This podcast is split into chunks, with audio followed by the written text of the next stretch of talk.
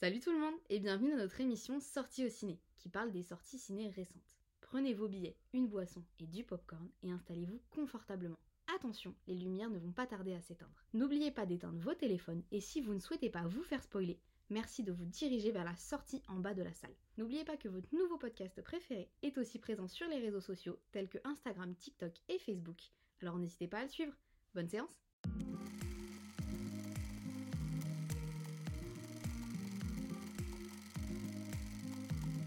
Bonjour à tous et bienvenue sur l'épisode 4 de Sorties au ciné, la rubrique qui vous parle des sorties récentes. Je suis actuellement avec Elias. Bonjour Elias, je te laisse te présenter. Bonjour Marie, merci de m'avoir invitée. Donc moi je me présente, je m'appelle Elias, je suis étudiant en Master 2 de cinéma. Je suis un immense passionné de cinéma depuis l'enfance et je travaille en ce moment dans un magazine de cinéma, donc le magazine Close-Up, un magazine en ligne, et puis moi mon objectif à la fin de mon master ce serait de me professionnaliser dans la presse spécialisée, et du coup j'aime beaucoup écrire sur le cinéma, regarder des films et les analyser, essayer de les comprendre, et ensuite en parler avec d'autres professionnels ou au public, et essayer de les promouvoir et de les défendre. Trop bien, et ça fait combien de temps que tu écris pour Close Up ? Ça fait quelques mois, depuis novembre 2022. Et ça te plaît ? Ça me plaît énormément et je pense que c'est un début, une plateforme pour ensuite peut-être essayer d'écrire dans d'autres revues, d'autres magazines, voilà. Bah trop bien, mais en tout cas tu vas être servi puisqu'aujourd'hui nous allons parler de Glass Onion, donc c'est le deuxième volet du film À Couteau Tiré qui a été réalisé par Rian Johnson. Glass Onion est sorti donc le 10 septembre 2022 sur Netflix, il n'y a pas eu de passage au cinéma. Le scénario a été écrit aussi par Rian Johnson et la musique a été aussi faite par Nathan Johnson, donc le cousin de Rian Johnson, qui a également fait plusieurs musiques assez connues. La production, on est toujours sur T Street Productions. Le distributeur, donc c'est Netflix, comme je l'ai dit, et le budget se situe entre 30 et 50 millions de dollars. Donc c'est un petit budget quand même, hein. On est toujours sur le principe du whodunit. Est-ce que tu sais ce que c'est le principe du whodunit ? Oui, Marie, je connais bien le whodunit. C'est le... J'explique du coup. Oui, bien sûr, vas-y. Okay. C'est un sous-genre du film policier et c'est un peu le genre de l'enquête à la Agatha Christie. Ouais, c'est-à-dire que whodunit, ça vient de l'anglais who's done it. Ça veut dire qui l'a fait, littéralement. Ouais. Et voilà.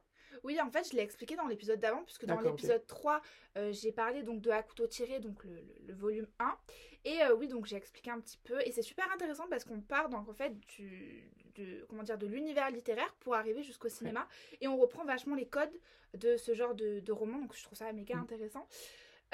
Au casting, on retrouve d'ailleurs Daniel Craig dans le rôle du détective, Edward Norton, grand acteur, Janelle Monáe qui joue donc celle qui joue Hélène, enfin Cassandra Hélène, ça joue les deux, Kate Hudson, David Bautista, Madelyn Cline, Leslie Odom Jr. et Catherine Hahn, entre autres. Bien sûr, il y a d'autres acteurs, mais je vais pas tous les citer. Pour vous résumer un petit peu le film, donc Glass Onion raconte en fait l'histoire de Benoît Blanc, le détective, une deuxième enquête qui implique un milliardaire et sa bande d'amis hétéroclites. Donc ça se passe sur une île avec un milliardaire plein aux as qui est super intelligent, mais voilà, il y a une histoire de meurtre, un faux meurtre, un vrai meurtre, on ne sait pas vraiment.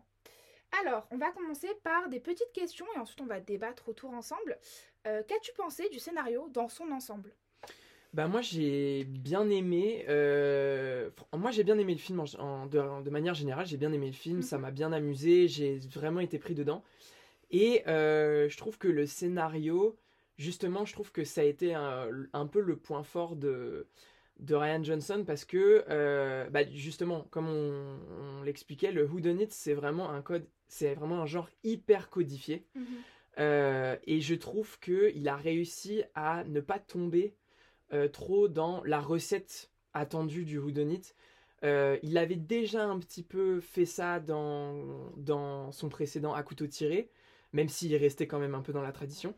Mais je trouve que là, avec le scénario de Glass Onion, il sort complètement du cadre et en fait, il réinvente un peu le genre, je trouve. Et c'est ça qui m'a bien plu. Même si ça peut aussi apparaître comme sa faiblesse et on peut aussi critiquer cet aspect-là pour expliquer qu'on n'ait pas aimé ce film, justement parce qu'il s'éloigne de ce qu'on pourrait attendre. En fait, je pense que la force de Rian Johnson, c'est qu'il s'inspire beaucoup parce qu'il était un grand fan d'Agatha Christie quand il était jeune. Il a lu beaucoup de romans, il a vu beaucoup de films. D'ailleurs, Mort sur le Nil, le premier qui est sorti, pas le dernier en 2022, mais le premier qui est sorti, il l'a saigné quand il était petit.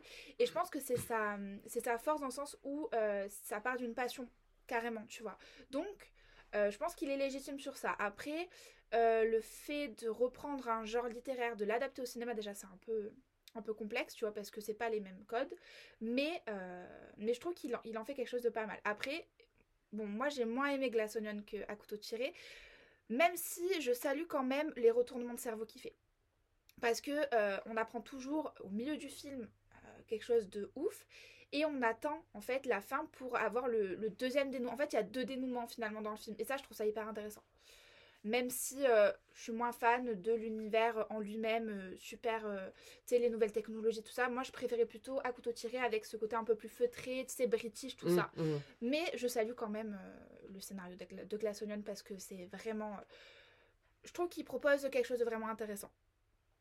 Ok, et donc du coup, le retournement de situation, donc quand on apprend que Cassandra est morte, donc celle qui a fait, tu sais, le projet avec le personnage d'Edward Norton, et que sa sœur Hélène l'a remplacée. Qu'est-ce que t'en as pensé, toi? Bah moi j'ai bien kiffé, ça m'a carrément surpris. Et je trouve que ça aurait pu être un peu tiré par les cheveux et un peu la solution de facilité, genre oh là là, c'est la jumelle et voilà. Mais je trouve que bon, dans la globalité du film, ça reste vraiment un bon retournement de situation, et on sent pas trop ce truc de pour moi ça n'a pas sonné comme une facilité. Oui, justement. Parce qu'en fait on s'y attend pas. Non. Je pense que déjà c'est bien tourné parce qu'on s'y attend pas, parce que ça arrive d'un coup comme un peu un cheveu sur la soupe, en mode attends, mais comment ça, c'est ta sœur jumelle? Donc ça, je trouve ça vachement bien. Après, le risque à mon avis, c'est qu'il tombe un peu dans le même schéma, parce que dans son premier, on avait déjà le dénouement au milieu avec l'infirmière qui a tué sans faire exprès, etc. Là, je pense que si pour le troisième, parce qu'on parlera après du troisième volet qui devrait sortir en 2024, j'ai peur qu'il tombe un petit peu dans ce même, tu vois, le même squelette de film, etc. Et ça peut être ça peut tuer un petit peu son style. Okay. Mais après, c'est vrai que c'était vraiment bien joué. C'était bien joué parce qu'on s'y attendait pas. Et je pense que même les personnages s'y attendaient pas du tout. Non. Après, je sais pas quelles sont ces méthodes de tournage ou de direction d'acteur, mais je sais qu'il y en a certains qui aiment bien ne pas tout dévoiler et laisser les personnages découvrir en même temps. Avoir les vraies réactions. Ça, je pense que c'est hyper intéressant, surtout dans le Whodunit It, où le but, c'est de mener une enquête. C'est ça, il faudrait peut-être creuser de ce côté-là pour l'épisode où on parlera du troisième volet. Et peut-être que tu seras avec nous d'ailleurs.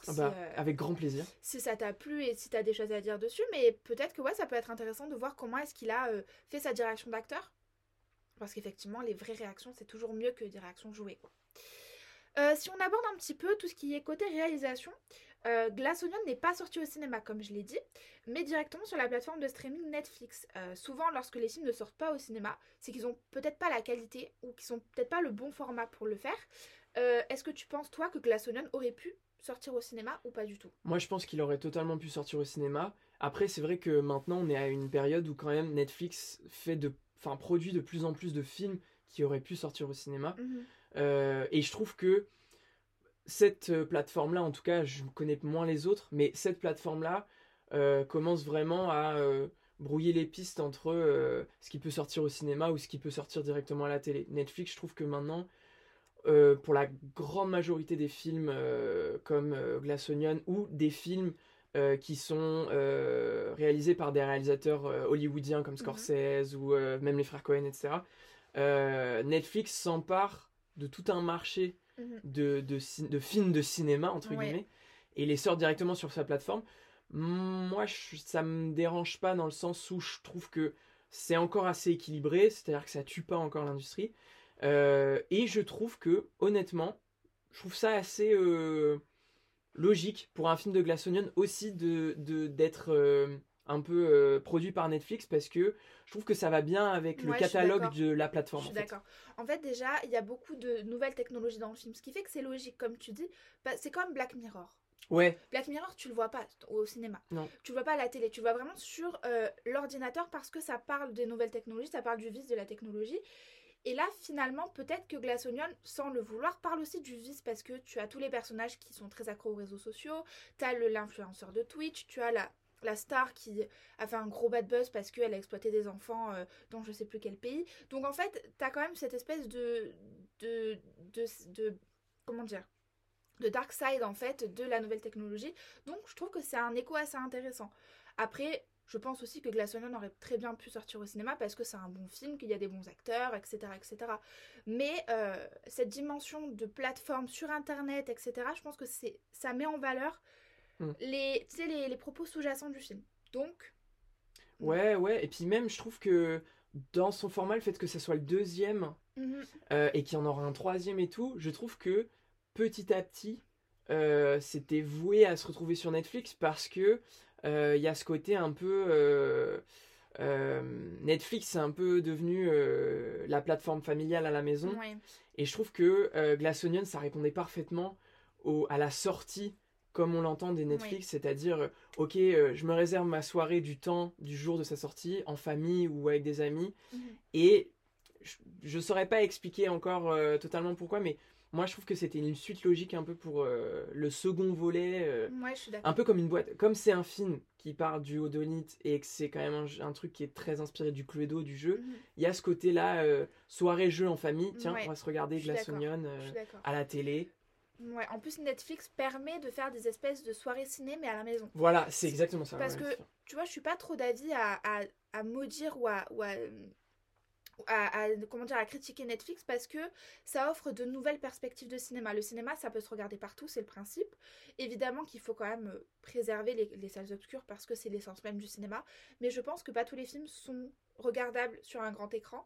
Et comme tu dis, il y a des films, et comme par exemple Glass Onion qui est inspiré du Cluedo, même si Rian Johnson dit quand même que c'est surtout Agatha Christie, il aime pas trop qu'on dise que c'est du Cluedo, donc on va pas le vexer. Je vais pas le vexer. Mais c'est vrai que même Agatha Christie, c'est des petites enquêtes et tout ça, et évidemment les enquêtes c'est le dimanche après-midi en famille, voilà, avec le petit thé, les petits biscuits, c'est sûr. Donc je pense aussi que c'était une bonne chose à faire, à voir ce qu'il propose pour son troisième film. Parce que ça peut être aussi une manière de semer des indices, tu vois, un au cinéma, un sur Netflix, et le prochain ça sera sur quoi, tu vois, et peut-être faire une sorte de dimension métaphysique sur son film, ça peut être intéressant. Ma deuxième question sur la réalisation, c'est: ce deuxième volet s'inscrit dans un style assez différent du premier, puisqu'il n'y a pas cette ambiance british comme on disait au début.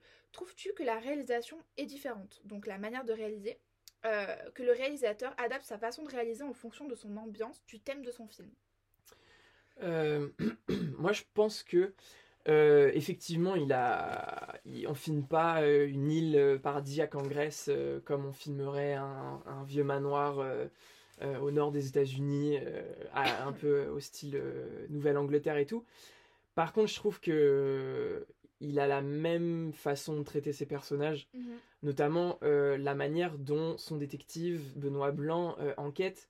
C'est-à-dire que d'avoir revu, du coup, il n'y a pas très longtemps, À Couteau Tiré, en fait, Benoît Blanc, c'est un personnage qui mène ses enquêtes, je pense, parce qu'il aime les gens. Enfin, en tout cas, c'est ce qui transparaît dans le film. Il aime les gens, et même les gens qui sont coupables. C'est-à-dire qu'il fait effectivement des enquêtes où tout le monde pourrait être le coupable, tout le monde aurait pu avoir commis le crime. Il exclut personne en fait au final. Voilà, il exclut personne, mais je trouve que il le fait parce que lui, ce qu'il aime, c'est les humains dans toute leur complexité.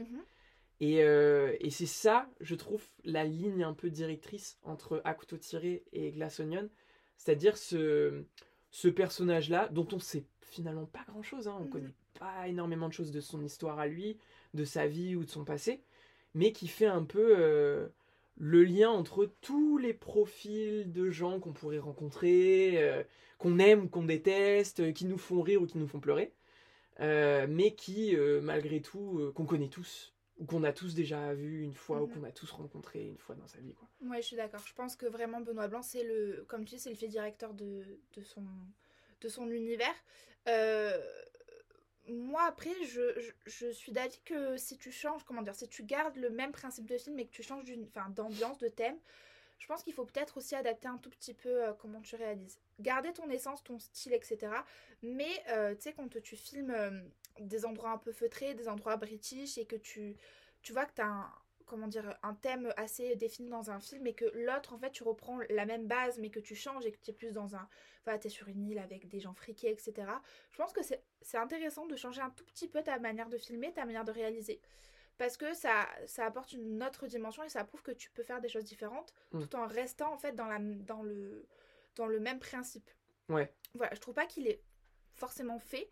Après, c'est pas une critique non plus, hein, c'est juste que peut-être que ça aurait été intéressant, encore une fois, à voir ce qu'il nous réserve pour la suite, mais je pense sincèrement que c'est quelqu'un qui va nous surprendre, et j'espère qu'il continuera et qu'il fera autre chose que le film policier, parce que, au vu de sa qualité de scénario, et ça faisait longtemps que je voyais pas un scénario aussi bien écrit, ça serait intéressant de le voir sur d'autres styles de films. Alors du coup, maintenant j'ai quelques questions sur le casting. Donc première question assez basique, aimes-tu le casting ?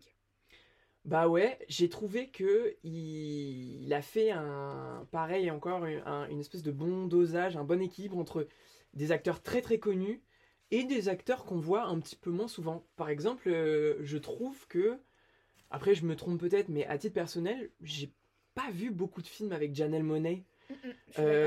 Donc c'est assez cool de voir des visages qu'on voit pas forcément.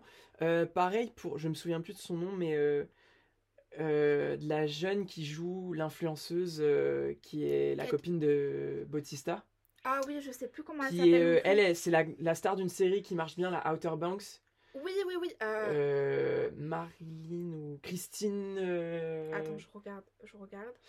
C'est Madelyn Cline. Voilà, Madelyn Cline. Et je trouve que, pareil, c'est pas mal parce que ça donne un petit tremplin pour faire connaître des petits jeunes qui marchent bien dans des séries Netflix, mais qu'on n'a pas vu dans des films ou dans des gros... ou aux côtés d'un gros casting avec Daniel Craig et tout. Et puis après, quand tu vois dans le même film Edward Norton, Daniel Craig, Kate Hudson et Dave Bautista, ça fait plaisir. Et puis, même ça t'assure, c'est bon. Oui. T'as un petit côté. Surtout qu'en plus ils ont des styles assez différents, parce que Daniel Craig c'est assez James Bond, tu vois, et tu l'imagines pas dans le rôle d'un détective un peu à la ramasse parfois, parce que je suis désolée, mais Benoît Blanc il est un peu à la ramasse quoi, il est totalement à côté de la plaque. En tout cas au début c'est l'impression qu'on a, tu vois. Je dis oulala, mais qu'est-ce que c'est que ce détective ? T'as pas l'impression qu'il est vraiment là, qu'il a les gens en face des trous et tout, et puis au final à la fin il te règle l'enquête en 2 temps 3 mouvements. Ça c'est pas mal. Moi, j'ai bien aimé le casting aussi. Comme toi, j'aime bien le mélange un peu des grosses têtes d'affiche et des plus petites têtes d'affiche ou des têtes montantes. Bautista, j'adore. Ouais. Et j'ai trouvé ça hyper cool, en fait, de le mettre là. Il fait un peu personnage cliché. Dans le sens, tu vois, c'est le gros bodybuilder et tout, machin. Mais j'ai beaucoup aimé son personnage. Bon, Daniel Craig, forcément... je le trouve parfait dans son rôle. Et Edward Norton, je l'ai trouvé assez insupportable dans le film, mais parce que je pense qu'il joue très bien son rôle. Mais vraiment, grosse tête à claque. Mais je pense que c'est parce que c'est un très bon acteur. Mais oui, franchement, très bon casting. Ouais, non, très et bon puis casting. En plus, je trouve que le rôle de Benoît Blanc pour Daniel Craig, après des années à avoir joué James Bond, c'est vraiment un peu le contre-pied de ce qu'il nous dit dans James Bond, c'est-à-dire le mec ténébreux qui parle pas beaucoup et qui casse des têtes. Là, c'est un mec un peu comique avec un accent fort et tout. Et je trouve que c'est bien dans la carrière d'un acteur d'avoir des rôles comme ça qui te prennent à contre-pied, qui te permettent aussi de montrer au public que hey, je sais faire d'autres trucs, je suis pas cantonnée au rôle de James Bond. C'est exactement ça, je pense que c'est ça aussi un petit peu le risque quand t'es un très grand acteur connu, tu vois, c'est comme Daniel Radcliffe avec Harry Potter. Daniel Radcliffe sera toujours Harry Potter aux yeux des gens, et malgré tous les rôles qu'il aurait pu faire après, ça sera toujours Harry Potter. Et je pense qu'en plus de prendre un détective, donc un peu slash espion, tu vois, c'est un peu le même délire, british, enfin... On comprend que le mec, c'est un détective, donc tu te dis, ouais, c'est bon, il est anglais.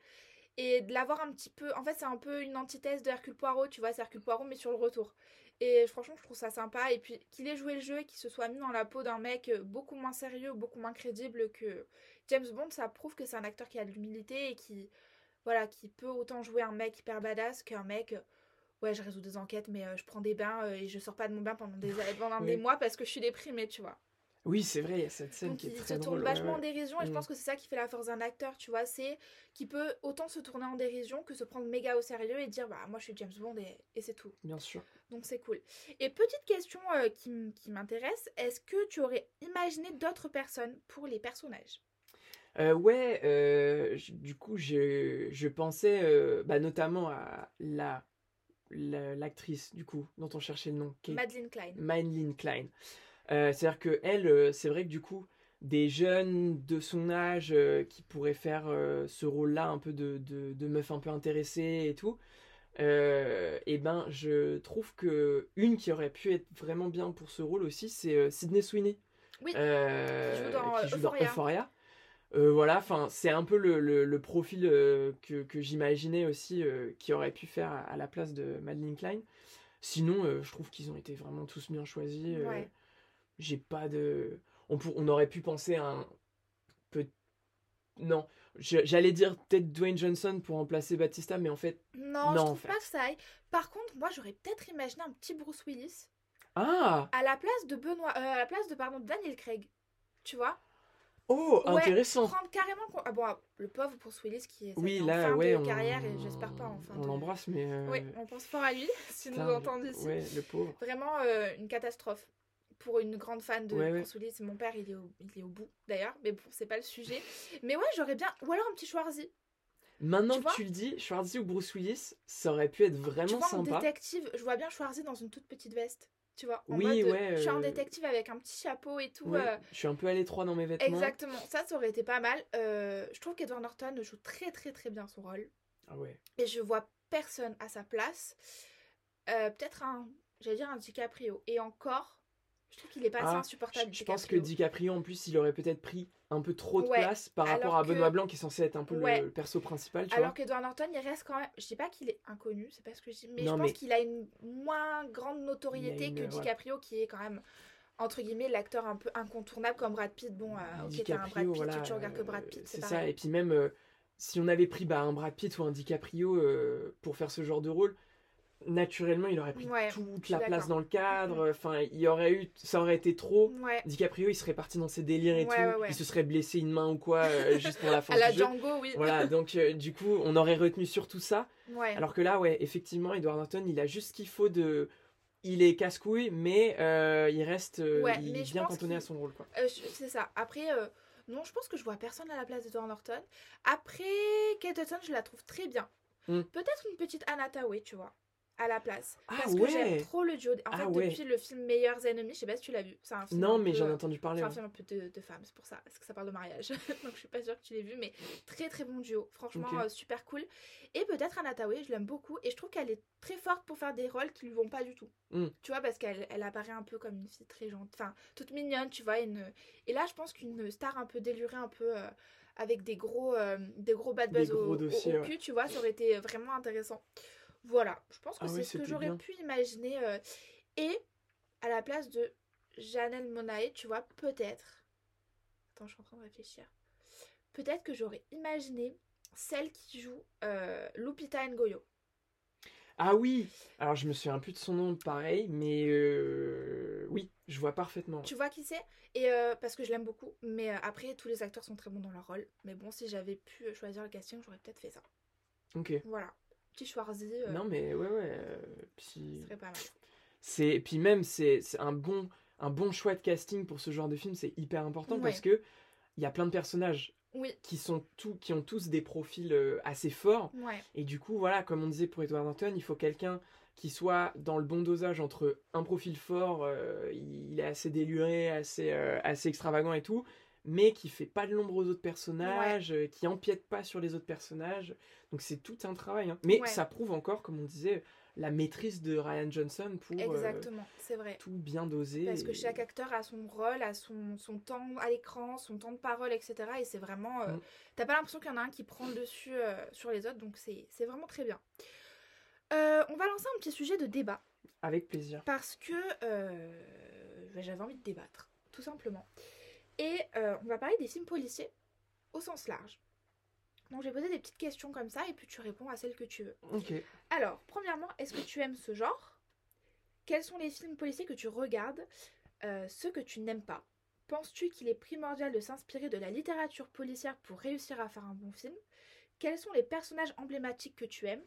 Par exemple, Columbo, Sherlock, Basil détective privé, William Somerset dans Seven, Hercule Poirot, Robert Langdon dans Da Vinci Code. Voilà. Oui, je regarde beaucoup de films. Enfin, j'ai vu dans ma vie beaucoup de films policiers, beaucoup de films criminels. J'aime beaucoup ce genre parce que c'est un peu comme le western ou la comédie.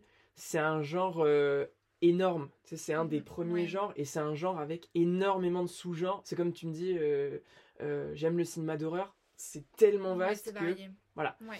Donc ça j'aime bien. Mes films préférés, c'est ça que tu demandais. En fait, moi j'aime bien dans la grande catégorie du cinéma policier, j'aime bien les films criminels et les films de gangsters. J'aime bien les histoires de gangsters, voilà. Mais même les séries de gangsters, Peaky Blinders par exemple, Hit, qui est pour moi un grand film policier avec un policier et un voyou qui se respectent, De Niro, Al Pacino, enfin incroyable. Après, c'est vrai que dans le film d'enquête, je dirais que c'est pas forcément le genre que j'aime le moins, mais pour moi, les enquêtes, notamment comme le whodunit, c'est un genre où c'est tellement difficile de faire des bonnes enquêtes bien ficelées, avec des bons rebondissements. C'est un genre qui est très difficile, qui demande beaucoup de rigueur, et où pour que ça fonctionne, il faut être super super fort. Du coup, c'est vrai que il suffit d'un rien pour que un film avec une bonne enquête me déplaise ou me déçoive. Notamment, exemple tout bête, le film The Game de David Fincher, qui est un peu plus un thriller, c'est pas vraiment un film policier, mais il y a, comme Fincher sait faire, ce truc de on se remue les méninges pour essayer de trouver une réponse, tout ça. Mais la fin, sans spoiler, hop, il y a une espèce de conclusion, de retournement qui est, que moi, qui m'a complètement déçu et du coup qui a entaché tout le reste du film. En fait, c'est compliqué d'avoir une vraie bonne enquête ou un vrai bon... Ah d'accord. En fait, à la fin, il faut que tu te dises « Ah mais non, mais c'est pas lui le tueur. » Oui, c'est ça, exactement. Et c'est vrai que ça, c'est assez difficile, mais parce que je pense que tout scénario de film est difficile, tu vois. C'est comme un bon film d'horreur. Bien sûr. C'est compliqué. Aujourd'hui, ça n'existe plus, hein, les bons films d'horreur, et ça me fait mal, parce que c'est mon genre préféré, mais c'est très compliqué. C'est comme les films les films d'action, un bon film d'action, si c'est pas des gros bras, des voitures et des meufs à poil, ça n'existe. Enfin, tu vois, c'est compliqué. Mais oui, ok, très bien. Donc, film préféré, tu dirais, si tu devais t'arrêter sur un seul film. Sur un seul film policier? Un film. Policier ou sous-genre des films policiers? Je te laisse les sous-genres aussi. Je dirais... Attends, faudrait pas que... C'est dur, hein. Bah ouais, c'est un truc ça. Un peu emblématique, genre où je me suis dit... Ah bah si. Je vais dire ce film-là parce que... Alors, ça s'appelle Shimmer Lake. Ouais. Attends, je vais vérifier parce que j'ai pas envie de dire de bêtises au podcast parce que justement, c'est un film qu'il faut découvrir. D'accord. Si vous ne l'avez pas encore découvert, je vous le recommande. Trop bien. Shimmer Lake. Et l'acteur principal, c'est Rainn Wilson, l'acteur qui joue dans The Office, qui joue Dwight Schrute. Attends, je vérifie quand même. Oui, c'est ça. Shimmer Lake, voilà. Donc Shimmer Lake, qui est sorti en 2017 et qui est un film Netflix, film produit par Netflix. Okay. Et en fait, c'est une enquête policière à l'envers.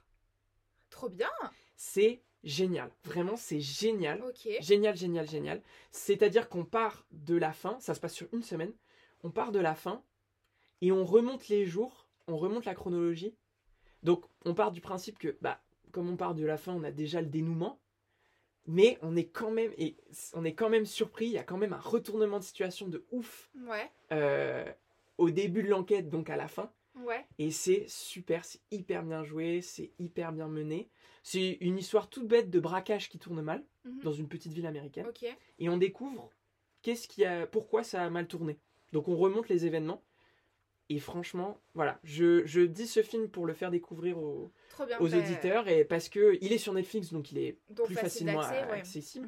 et c'est une pépite qu'il faut aller regarder parce que ça a été trop peu vu, trop peu mis en avant. Donc, c'est vrai que j'avais pas du tout entendu parler de ce film. Shimmer Lake. Voilà. Bah écoutez, on va aller le regarder et puis on verra ce qu'on en pense. Moi, si je devais dire un film, je pense que je vais être hyper tradie.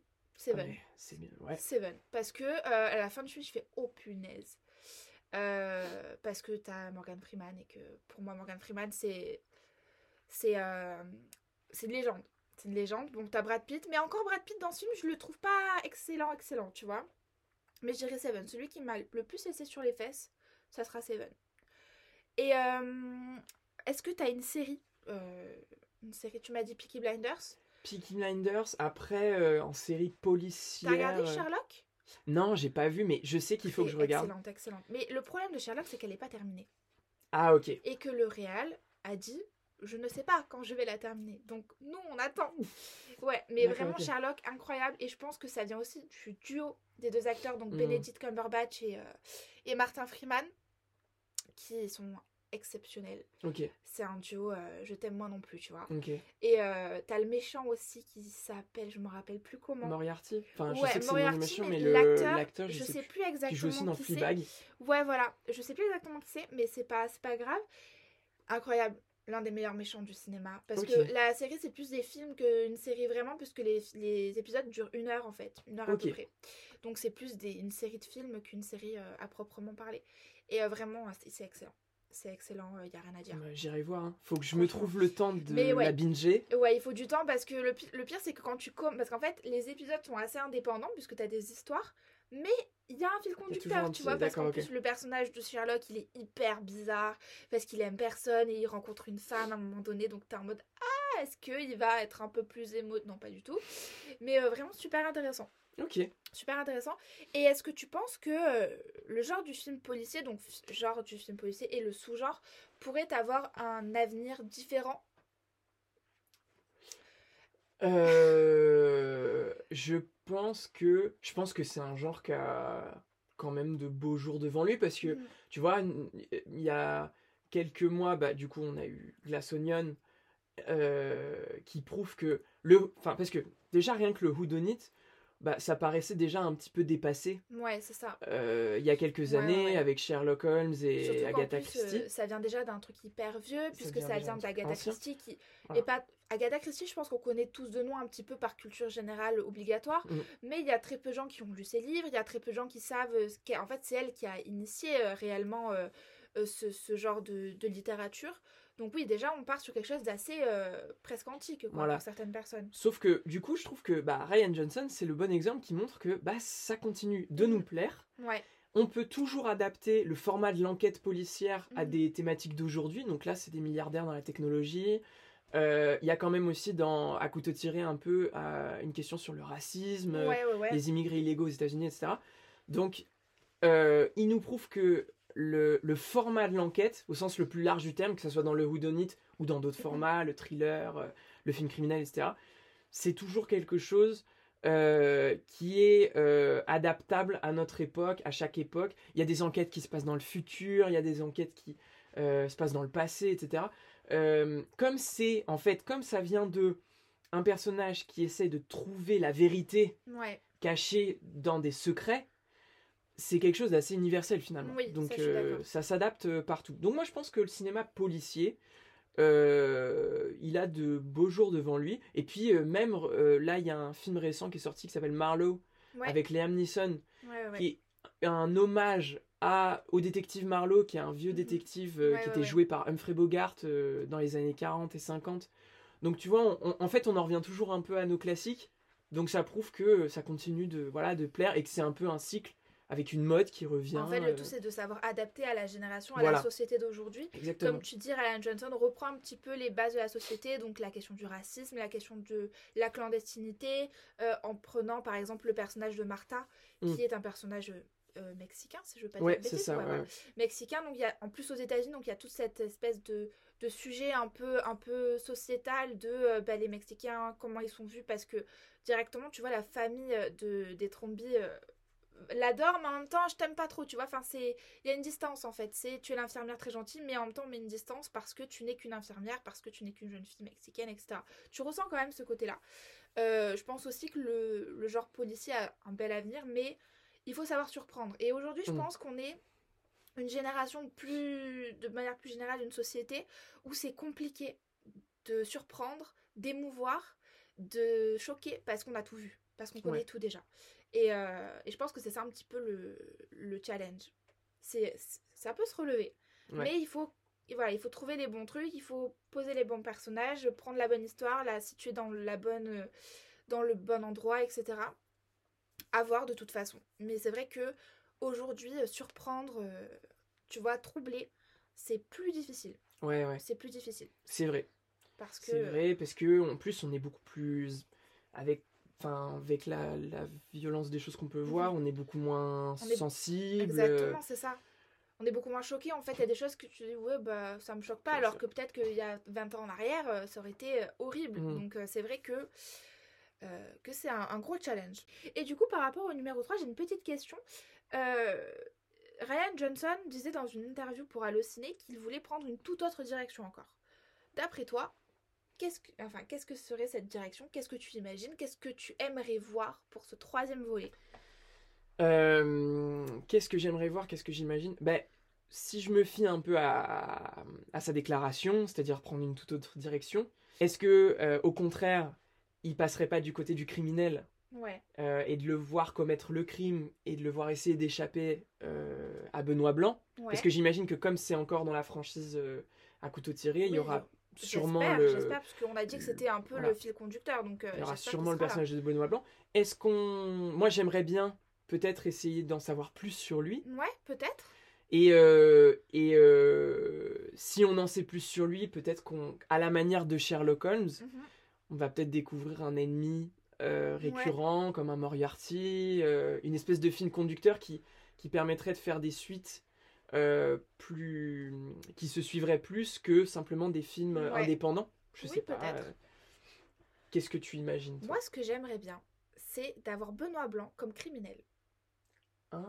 Tu vois? Ça serait pas mal. Mais après, à voir, tu vois. Mais comme les enquêtes sont toujours un petit peu bizarres parce que tu connais le meurtrier avant la fin et puis au final, tu te rends compte que le meurtrier, c'est pas vraiment le meurtrier parce que c'est un autre qui lui a fait tuer, machin. Je me dis, pourquoi pas trouver un Benoît Blanc qui a tué sans faire exprès, ou tu vois, en mode je me retrouve dans une sacrée histoire et en fait c'est lui qui essaie de se sortir de la mouise. Tu vois ce que je veux dire? Benoît Blanc qui enquête pour lui-même, quoi. Exactement, Benoît Blanc qui en fait est le propre tueur qu'il est en train de chercher. Ça pourrait être pas mal. Et en plus avec Daniel Craig qui est un peu gauche et qui est un peu j'irai pas simpler parce que c'est absolument pas ça, mais qui est un peu un détective sur le retour, on s'y attend pas trop, je pense que ça peut être pas mal. Tu vois, qu'on ait une scène où je dis « Ah, mais attends, mais c'est moi le tueur, en fait. » Tu vois? Je pense que ça pourrait être pas mal. Si c'est une toute autre direction, en tout cas, c'est ce que j'aimerais avoir. Par contre, si c'est ça, on vient de spoiler le troisième volet à plein d'auditeurs. On va recevoir un appel de l'agent de Rian Johnson qui va me dire « Vous avez une amende à payer. » Mince, ouais. Désolée. Fais attention. Ouais, ou alors, en tout cas, peut-être les placer vraiment dans un univers complètement différent, peut-être au milieu du désert, en Afrique. J'aimerais bien avoir une enquête, peut-être en Afrique, ou ce genre de choses, avoir un peu l'exploration de ce continent-là, parce que j'aime bien quand ça part vraiment dans des trucs complètement rien à voir, dans le désert, ou tu vois, ce genre de choses. Voilà. Un truc complètement différent, ça veut dire qu'il faut changer et de lieu, et de personnage, mais garder Benoît Blanc quand même en fil conducteur. S'il le décrit comme le troisième volet de la franchise À Couteau Tiré, parce que Glass Onion, c'est ça, hein, c'est une histoire à couteau tiré, Glass Onion, le spectateur a droit de s'attendre à Benoît Blanc, quoi. C'est quand même, on espère, surtout que s'il n'y a pas Benoît Blanc, je pense que ça ne sera pas du tout pareil. Déjà. Ça peut être bien. Ça peut être bien, mais c'est pas pareil. Mais ça part avec ça se tire une balle dans le pied dès le début, quoi. Ou un couteau. Oh, c'est pas mal. Hein. Pas mal. Ok, super. Je voulais aussi qu'on parle un petit peu, qu'on se fasse une petite comparaison entre le 1 et le 2, ce que tu as préféré, lequel tu as préféré des deux, si tu as aimé quelque chose plus dans l'un que dans l'autre. Enfin bref, voilà, qu'on se fasse une petite comparaison comme ça. Et moi, je les ai vraiment, j'ai aimé les deux. J'ai aimé les deux films pareil. J'en ai pas préféré un plus à l'autre. J'ai aimé les deux films pareil. Je trouve que en fait voilà, moi je trouve que quand Glass Onion a été annoncé, quand Glass Onion allait sortir, je suis partie un peu pessimiste. Je t'avoue, je suis partie pessimiste parce que je me suis dit bon, À Couteau Tiré était déjà tellement bien que j'avais l'impression qu'il avait déjà tout fait, un peu comme avec Avatar 1 et Avatar 2. Mais c'est un autre débat. Je me suis dit bon bah voilà, À Couteau Tiré c'était super. Qu'est-ce qu'il peut faire de plus? Et ben, je trouve qu'avec Glass Onion, il a relevé son propre défi. Exactement. Qui était déjà très haut. Ouais. Et du coup, il a su se réinventer et ne pas proposer la même chose, tout en gardant les mêmes petits ingrédients qu'on aime bien retrouver à chaque film, quoi. Ça, je suis d'accord. Personnellement, moi j'ai moins aimé le deuxième parce que, encore une fois, c'est l'univers qui me plaisait pas trop. Moi, j'aime bien les trucs un peu... la bonne vieille, tu vois, la bonne vieille tradition et tout. Après, je salue quand même son scénario qui est vraiment très bien et il a su s'adapter en fait à cette nouvelle génération, cette nouvelle société. Donc ça, je salue.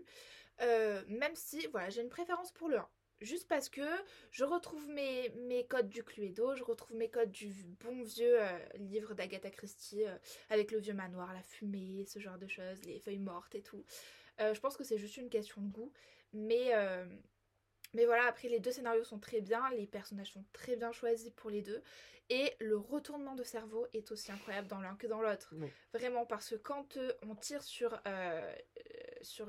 Janelle Monáe et qu'on la voit morte, et qu'au final, dans la scène d'après, on la voit vivante, qu'on se dit non mais attends, elle était morte il y a 2 secondes, et qu'en fait tu apprends que ce n'est pas Cassandra, mais qu'en fait c'est Hélène. C'est incroyable, vraiment c'est incroyable. Donc c'est juste une question de goût, mais je pense qu'on peut saluer autant le 1 que le 2. Je suis d'accord. Voilà. Eh ben écoute, merci beaucoup. Est-ce que je t'offre le mot de la fin ? Dis-nous cet épisode. Eh bien, s'il y a des futurs enquêteurs ou enquêtrices, regardez et lisez beaucoup de films et de romans policiers, même si c'est pas la vraie vie. Je pense que ça peut vous, ça peut vous inspirer pour vos futurs boulots et trouver les coupables. Merci beaucoup. Merci d'avoir écouté notre 4e épisode de Sorties au ciné. Et merci à notre invité pour ses mots et pour son analyse. Merci de l'invitation. Avec plaisir. J'espère qu'on te retrouvera et qu'on aura encore la chance de t'écouter. Ce sera avec grand plaisir. Générique.